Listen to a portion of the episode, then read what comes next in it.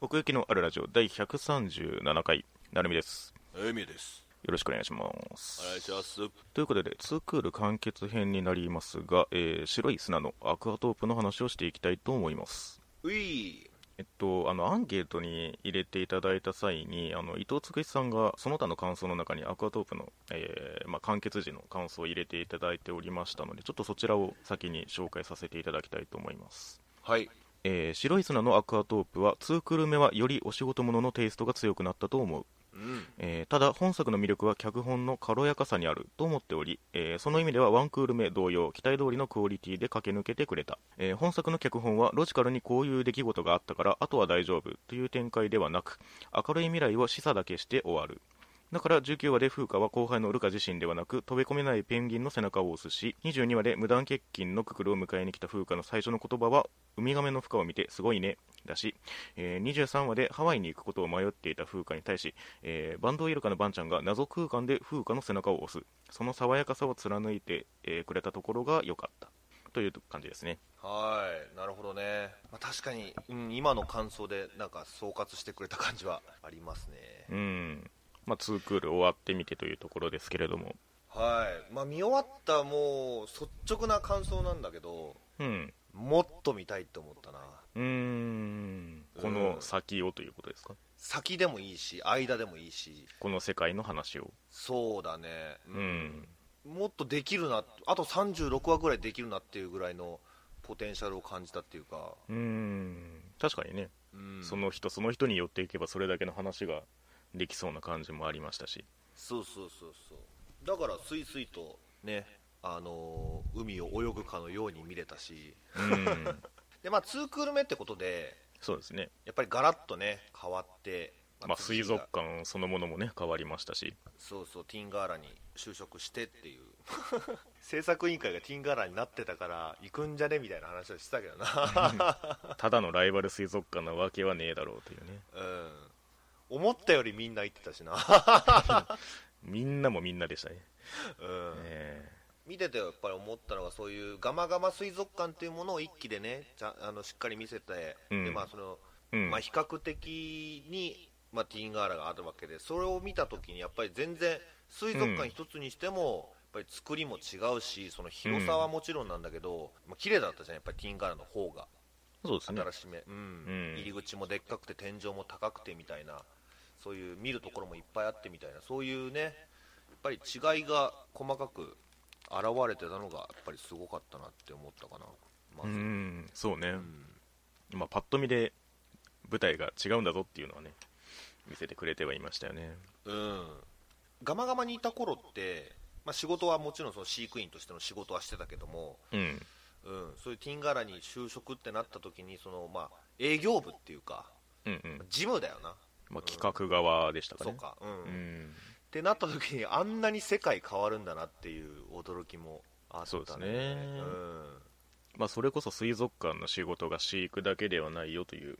感じでもあるんですけれどもそうそうそうそうそうだよね、うんなんかねそれを見た時にななんか本当にガラッと変わったってのあって、うんうんあのー苦しくなるんじゃないかなっていうかうん結構その一期で若干ファンタジーもあったりもしつつ、まあ、クックルと風花のていてい感じも味わいつつっていううんうんのがもうなくなるんじゃないかなと思ってはいたんだけど、うんなんかそういう社会人あるあるみたいなのを見せつつもうんうんそのやっぱりそこは忘れてないっていうかうんやりたいことはっていうのはちゃんと一貫してあったなっていう印象、そうですねうん、ですかね、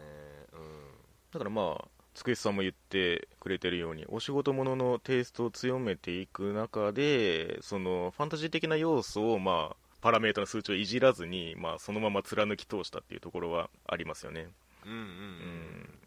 ワンクール目はまあその辺がどうなるかみたいなことも考えたりはしたんですけど、まああまり考えなくてもいいのかなっていう位置にずっといたなっていう感じはしますね。うんうんうんうんまあ、逆に言うとその2クール目を見たことによって、うん。そのまあ、確信したっていうかねこのアニメのやりたいことっていうか伝えたいことみたいなのがうんより伝わってきた感じはしたかな、そうですね。うんまあ、よりキャラクターにもね入っていけたしねうん。 2クール目になって、うん、そうですね。新キャラもいろいろ出てきてまあ、ちょっと浅いかなってキャラもいるけど、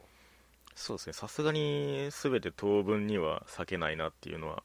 見ては取れましたかねうん、俺でも嬉しかったのが、やっぱり最終話で、うんかりんちゃんがね、飼育員になって、でまあ、うん初めての作業だったわけじゃん、多分あれがきっと、そうんうんのうん移動の作業がさ、そうですねうん、あの時に、ね、お魚さんがこう、水槽にパッて入っていく時のあの笑顔ですよ、うんうんうんあれはぐっときたな、泣けたな、ねえうん、だからそのずーっとなんか、大人だったじゃん、かりんさんって。そうですねうん、その、まあ、ククルはああだこうだああだこうだって言うからかもしれないけどその一期の頃からそういう役所に勤めて、うんで念願のね水族館に行ってもまあそういうデスクワーク結局デスクワークみたいなこうとんうにんうなって、んうんでもそれでもやっぱり仕事だからっていう感じでうんうんうん何も文句を言わずに黙ってねその淡々とやってたところのなんか解放がね、あれだったわけじゃないそうですねうん、あれは本当に良かったな、うまあ PA のお仕事ものというかまあ白箱的に言うとですけどその好きを仕事にすることみたいなニュアンスがテーマとしてあるとしてん、はい、まあまあククルは分かりやすいじゃないですかもともと水族館にいてっていうでそれでその飼育員以外のところからその世界の広がりを与えるみたいなことだとは思うんですけどうんことこのかりんにとってはその大人になってからのその方向転換というかああそっか、うん、その後大人として夢を叶えるみたいなニュアンスもある気はしていてうんうんうんうん、なんかそういう意味ではそれを旗で動かすのってすごい珍しいなって思いながら見てたりはしたんですけどなるほどね、うんやっぱりねククルとか風花がまあどうしたって中心には来る物語ではあるので、うんうん、それと同時にそういう他のキャラクターたちもっていう意味では、まあ、深く深い浅いはあるにしても、まあ、そういう同じ時間の流れがあったなとは思いますね。うんうんうんうんいきなり隣の部屋同士でっていうのはびっくりしたけどい やーその辺はね本当にもう ラノベじゃんみたいなね、もうマジマ ジックだよねほらもう一緒に住んだらええやんっていう 家賃分割したらええやんっていうねそうだねまああと印象的だったのは千代さんかそうですね、シングルマザーのね、うんははやばるちゆさんそうそうそうそうあハエバルって読むんだねこれでねあのねワンクール目であの後にククルパンチを食らわせてやらないといけないととそうい思ったんだけどねそういう話をねしましたけれどもそうそうそうビッグシールドガーナーを持ってたっていう話だったね何も伝わらんのよククルパンチとの世界観も違うしそれを出されちゃあもう何も言えんわっていう感じやったなこれびっくりしたねうんで、まあ、さっきシングルマザーって言ったけどそういう言い方は決してしてなかったんだよねうん、その辺は優しいなって思ったしまあ、うん、訴えてるところなのかなとも思うっていうかそうですねキャラクター的にその踏み込んだとしたらこっちだったなって感じでしたねうんうんうんうんうんそうだからなんか千代さんのその境遇を見てなんか前編通して結構やっぱり子供がねよく映ってたなっていう印象はあるよねなるほどうんやっぱりその未来を見据えてっていうかその水族館のもうお偉いさんたちもその未来の子供たちに向けてっていう意識があってでまあそそううですいねう水族館を存続させていくためにはっていうかそのまあ生き物たちをねと大切にしていくためにはっていうのでうんもう本当に未来を見て動いてるわけでそうですねだからそういうテーマみたいなのも伝わってきたし、うんううんん、結構だからそのうん見終わってうんうんでかいテーマやってんだなっていうそうですねそうそうそう、んまあ、だからこそもっと見たいなと思ったんだけどだからまあ水族館ものっていう正しく水族館を描いたよっていうことではあるんだと思うんですよね、そうだよねう、うんんそこがやっぱりなんかそのねファンタジーを入れすぎないバランスとのポイントかなと思うんですけれどもうん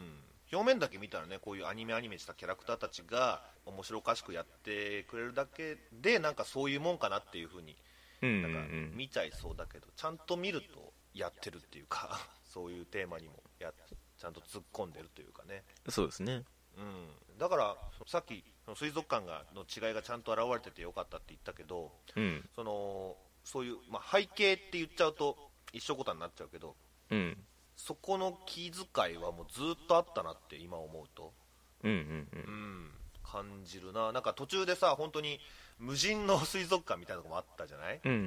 んうん、離島か離島の方でそうんのありましたねうん、あそこの表現もやっぱり全然違ったし、うんうんううんんうんそこにはやっぱり子供たちがいるからねそうだねっていうのは面白かったですかね、うんうんうんだから一期を見てちょっと、まあ、これからだなっていう話はよくしてたと思うけど、そうですねちゃんとストンと納得できる終わり方になりましたから、そうですねだから逆に言うとですけどそのティンガラ編があったとしてうん、そのエピソード0としてそのガマガマがあるみたいな感じだからああそうかなんか逆に贅沢だなっていう気もせんでもないですけどねうんうんうんうんそっからやるんだみたいなことがあるのでそうねうんやっぱりククルをそのスポットライト当ててるからククル視点でどんどん話は進んでるけどそうで結構すねみんなもねそうんの他のキャラクターたちも何かしら成長してるっていうか変化があってうーんやっぱりそこがもっと欲しかったなって部分なのかなまあその変化にしてもやっぱりそのい生き物に対してどう自分が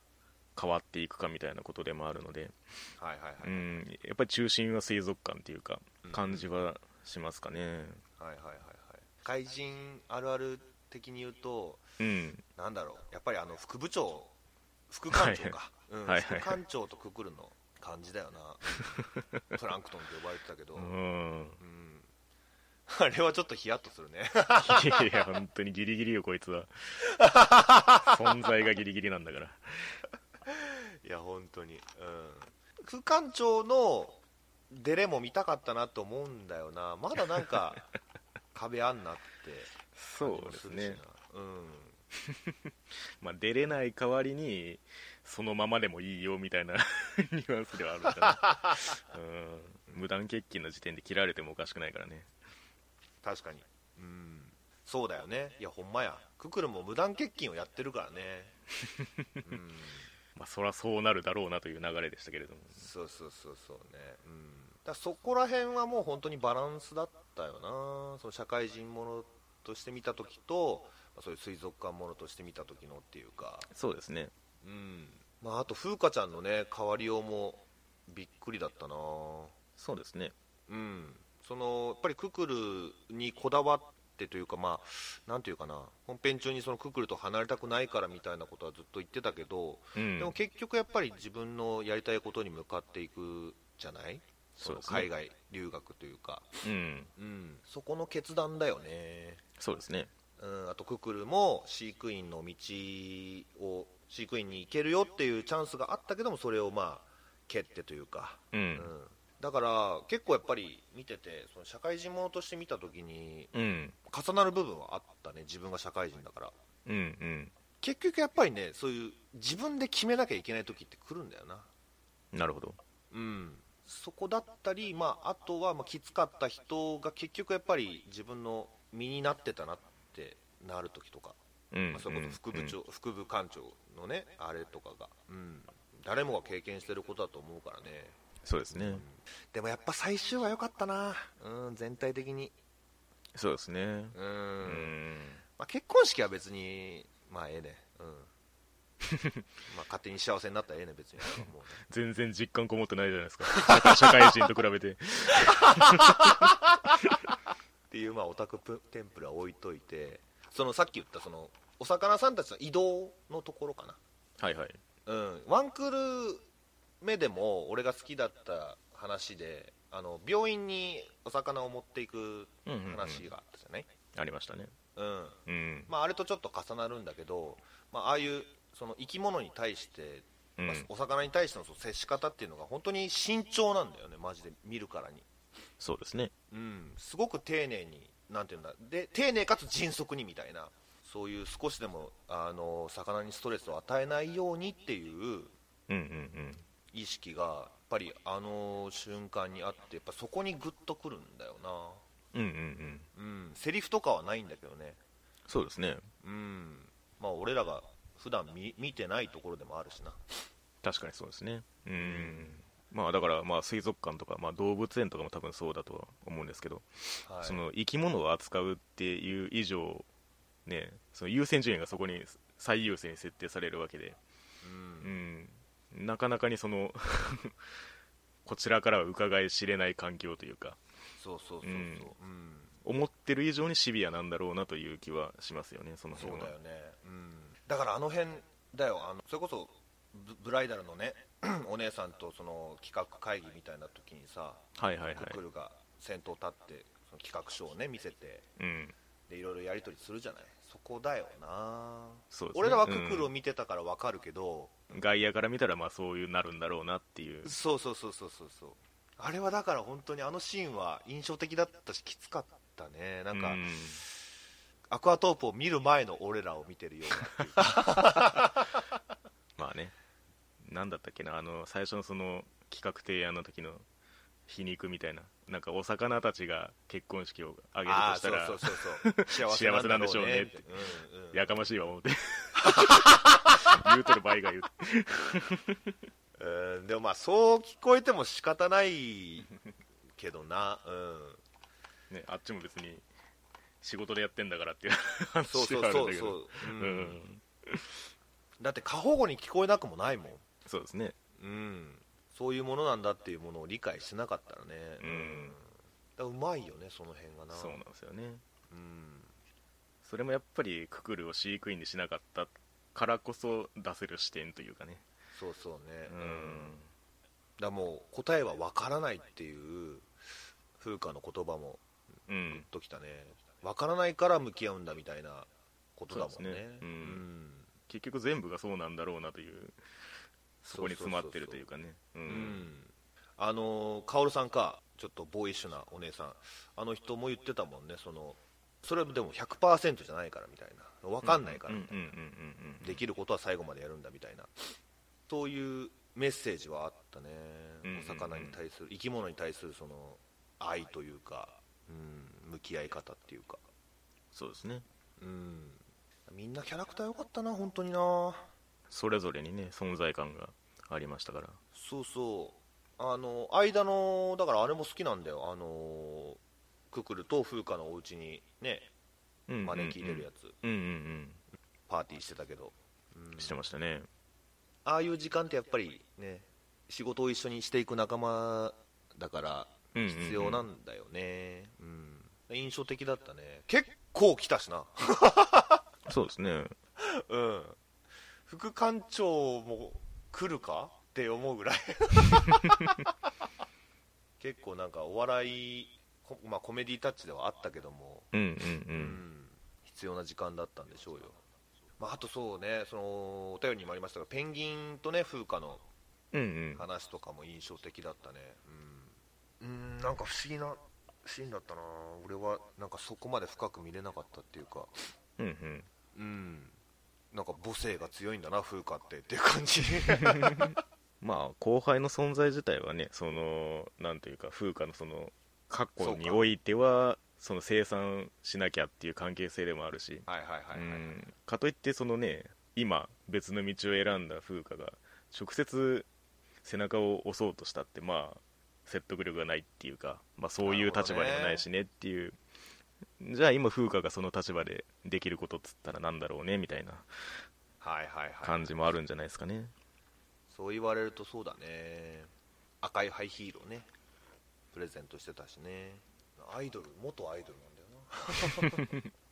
海庵は知ってましたけどねなうんうん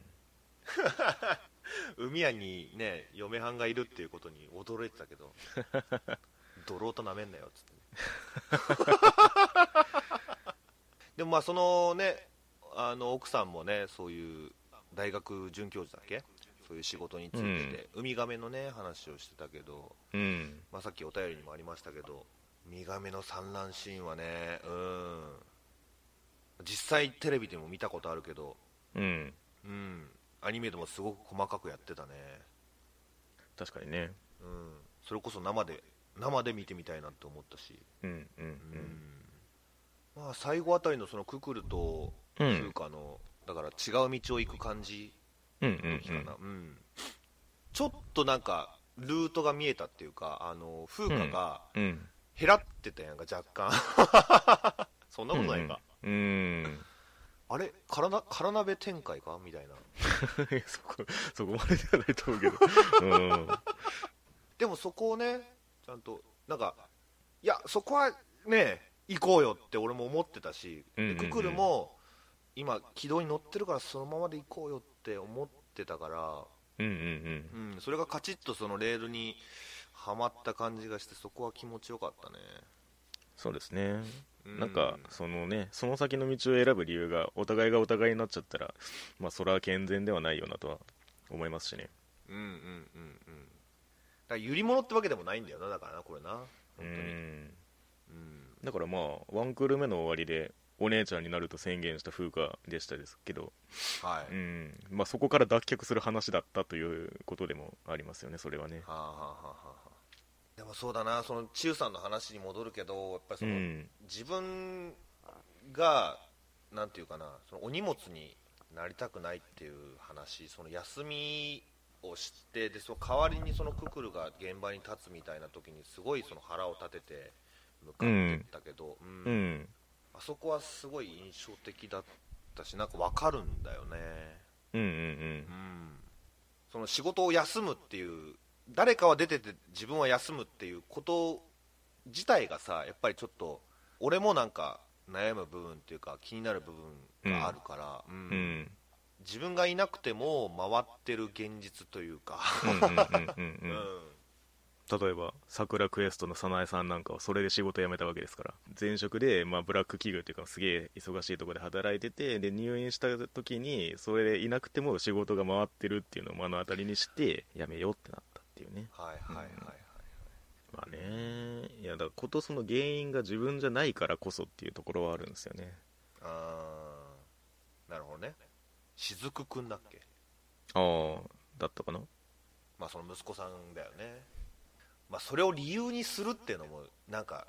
痛いしな心が痛いしなそうですね子供子供がいるからみたいなんでね、うんまあ、だからそういう水族館ものでもあるしそういうお仕事ものでもあるしっていう、うんまあもちろんキャラもんでも、まあ、そういう側面も 若干あったし、うんうんまあ、いろんな人に刺さるんじゃないかなって思うかなそうですねうんまあだからもっと見たいなとも思ったし、まあ、全体的にそのなんかパラメータを五角形にした時にそのうんまんべんなく行き届いてるから、うんうんううんんまあ、そのすごい大名作ってわけでもないっていうかなんていうか、そうですねうん、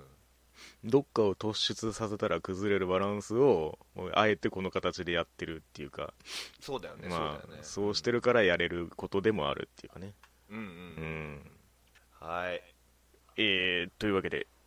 奥行きのあるラジオ第137回ツークール完結編ですが白い砂のアクアトープのお話でしたありがとうございましたごめんなさい